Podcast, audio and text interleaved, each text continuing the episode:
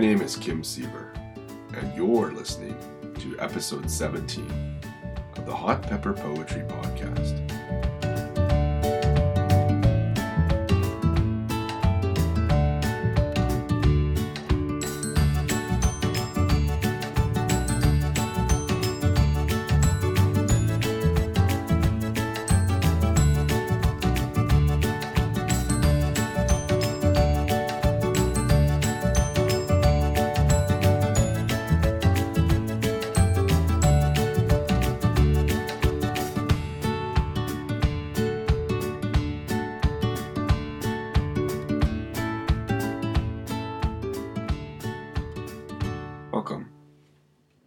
I wrote a new poem and I wanted to share that with you today. Get right into it. The poem is called Rainbow Tears. If you want to follow along, you can go to siever.ca slash Kim. And if you're listening close to February 6th, it should be on the front page. If you're listening later, you can just do a search for Rainbow Tears and it should come up. Roses drip as trembling lip longs for the words to say. Embers hide the pain inside from fasting, reading, pray. Sunshine streams from horrid dreams of nowhere left to go. Clover struck by mournful luck and nowhere left to grow. Azure skies with teary eyes stare at the door now locked. Lilac weeps at wounds so deep, love and compassion blocked. So, this poem was inspired by an experience that I had with my soon to be nine year old, turned nine in less than a month. The two of us went into an art exhibit at a local art gallery downtown. And in that art gallery, the artist had sculpted this cloud and connected to the bottom of the cloud to make it look like it was falling were these raindrops, various colors. And this child of mine said, "Oh, looks like rainbow tears." And the imagery really spoke to me. And of course, the rainbow represents queer issues and queer experience in the queer community. And having children who are part of that community is something that quickly entered into my mind. And then, of course, being part of a church that has historically abused and oppressed and marginalized its LGBTQ members, this idea of tears wasn't much of a stretch to make a connection. And so, this idea of rainbow tears sat in my thoughts, mulled over what it might look like. And then I just wanted to try and describe even though I'm an outsider, what the experience of an LGBTQ person might, might be within a church that t- tries to erase them and oppress them. I wanted to try and capture that struggle. So anyhow, here's let's go into it and we'll discuss it. Roses drip as trembling lip longs for the words to say. So I said roses because they're red, and every line represents a color of the rainbow, which is one of the reasons why this poem is shorter than usual. I usually try to have at least eight lines. I try to develop my poems in groups of four. I don't know why I do that, but it just seems to work better. But I didn't have eight today. Just had six because of the colors of the rainbow. I combined indigo and violet into purple. So red is the first color. The colors aren't meant to represent a particular group of people within the LGBTQ community. It's just representing one more aspect of the struggle, is all. Rose's drip as trembling lip longs for the words to say. This longing for the words to say could represent several things. It could represent the struggle with first coming out. I mean, I realize that for for a lot of people, if not many people, coming out is a difficult experience, especially in a religious family, in a religious community. There's so much at risk. Even in our own family, when our oldest came out to us, well, it was forced upon them. Even so, they didn't come out to us on their own because they were afraid of what the reaction might be, even though we tried to be pretty open about how progressive we are and how supportive we are towards the LGBTQ community. We openly discuss things like gay marriage and the treatment of the LGBTQ community within the church. So even then, they still were apprehensive about coming over to us. So it's it's a difficult thing for someone to come out to a religious family and a religious community.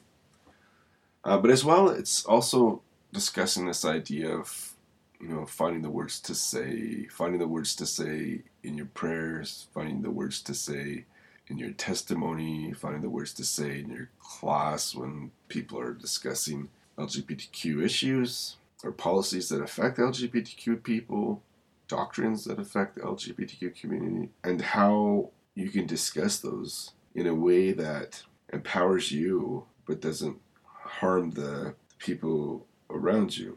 The struggle of, people who want to stay, right? Who experience this, this problematic bridging of the two worlds, the two parts of their identity. Embers hide the pain inside from fasting, read, and pray. Just this idea of this lack of answers. You're told that you need to fast, you're told you need to read your scriptures, you're told you need to pray, and your answers will come. But when they don't come, it can be difficult.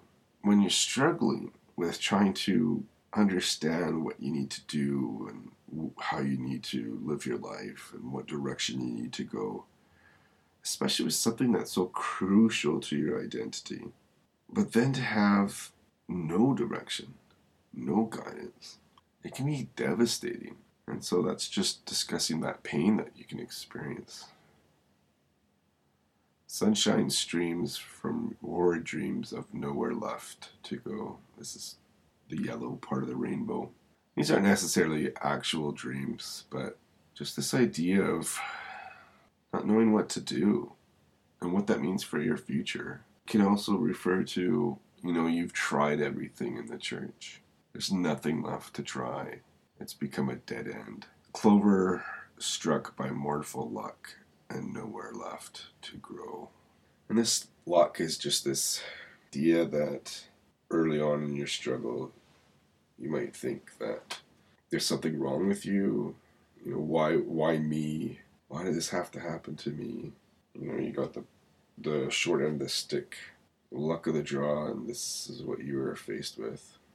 And then nowhere left to grow. It's just the same idea that your spiritual growth has become stunted. You can't find answers. You feel empty. You feel abandoned. Speaking of abandoned, azure skies with teary eyes stare at the door now locked. This is kind of discussing the new policy about how people who live in same sex marriages are automatically considered apostate and their children cannot get baptized or participate in any ordinances of the church. So if they are baptized, they can't be ordained, for example, and they can't be blessed as babies and so on. Trying to push them out of the church. And it's teary eyes because if people have found a way to make it work, you know, they're willing to look past some things because they see too much good in the church. And so they don't want to give that up. So they're willing to make it work. They're willing to make some small sacrifices, you know, perhaps not being able to have some some certain callings or not being able to go to the temple or whatever else. They're willing to make some sacrifices in order to still participate as much as they can. But then to have things blocked off for them, you know, that can be devastating. I mean, it was hard for me when the policy came out, and, you know, it doesn't really directly affect me. I mean, it kind of does because I have children who potentially, if they decided to stay in the church and then end up in marriages that the church would consider same sex marriages, I wouldn't be able to bless or baptize my grandchildren. So, I mean, I guess in that way it affects me, but only to a small degree compared to how it affects the LGBTQ members of the church. You know, so it can be devastating for those people who have decided that they want to stay and make it work because they find value in the church. That can be hard, hard to deal with. You find value in the church, the church doesn't acknowledge that and doesn't try to make it easier for you to stay, make it harder. Finally, lilacs weep at wounds so deep, love and compassion blocked. You know, you've been devastated, and the things that the church does just come out and they harm you deeply. For a lot of people, those wounds have cut so deep that they have been unable to heal. There's, they're just too deep, and they leave. They abandon the church. They walk away from it and said, "I can't do it anymore. This is ridiculous. You know, I'm too targeted. Love and compassion blocked." This isn't necessarily the person blocking love and compassion from others. It's, this idea that the church as an institution isn't showing love and compassion towards them. Quite the opposite. There's no understanding or empathy. This poem is sad, but that's kind of the point. It's rainbow tears. It's about pain and sadness and hurt. So normally this is the point in the podcast where I say, I hope you enjoyed this poem. But it seems awkward to use the word enjoy with this poem. So maybe appreciate. I hope you appreciated this poem and you found some value in it. If so, leave me a comment on my blog at siever.ca slash kim. If you're listening on SoundCloud, leave a comment there. If you're listening on iTunes, give me a rating there. Let me know what you think. And if you appreciated this poem enough, maybe share it on Facebook or Twitter or anywhere else that you share things that you find of value. And I look forward to sharing another poem with you soon.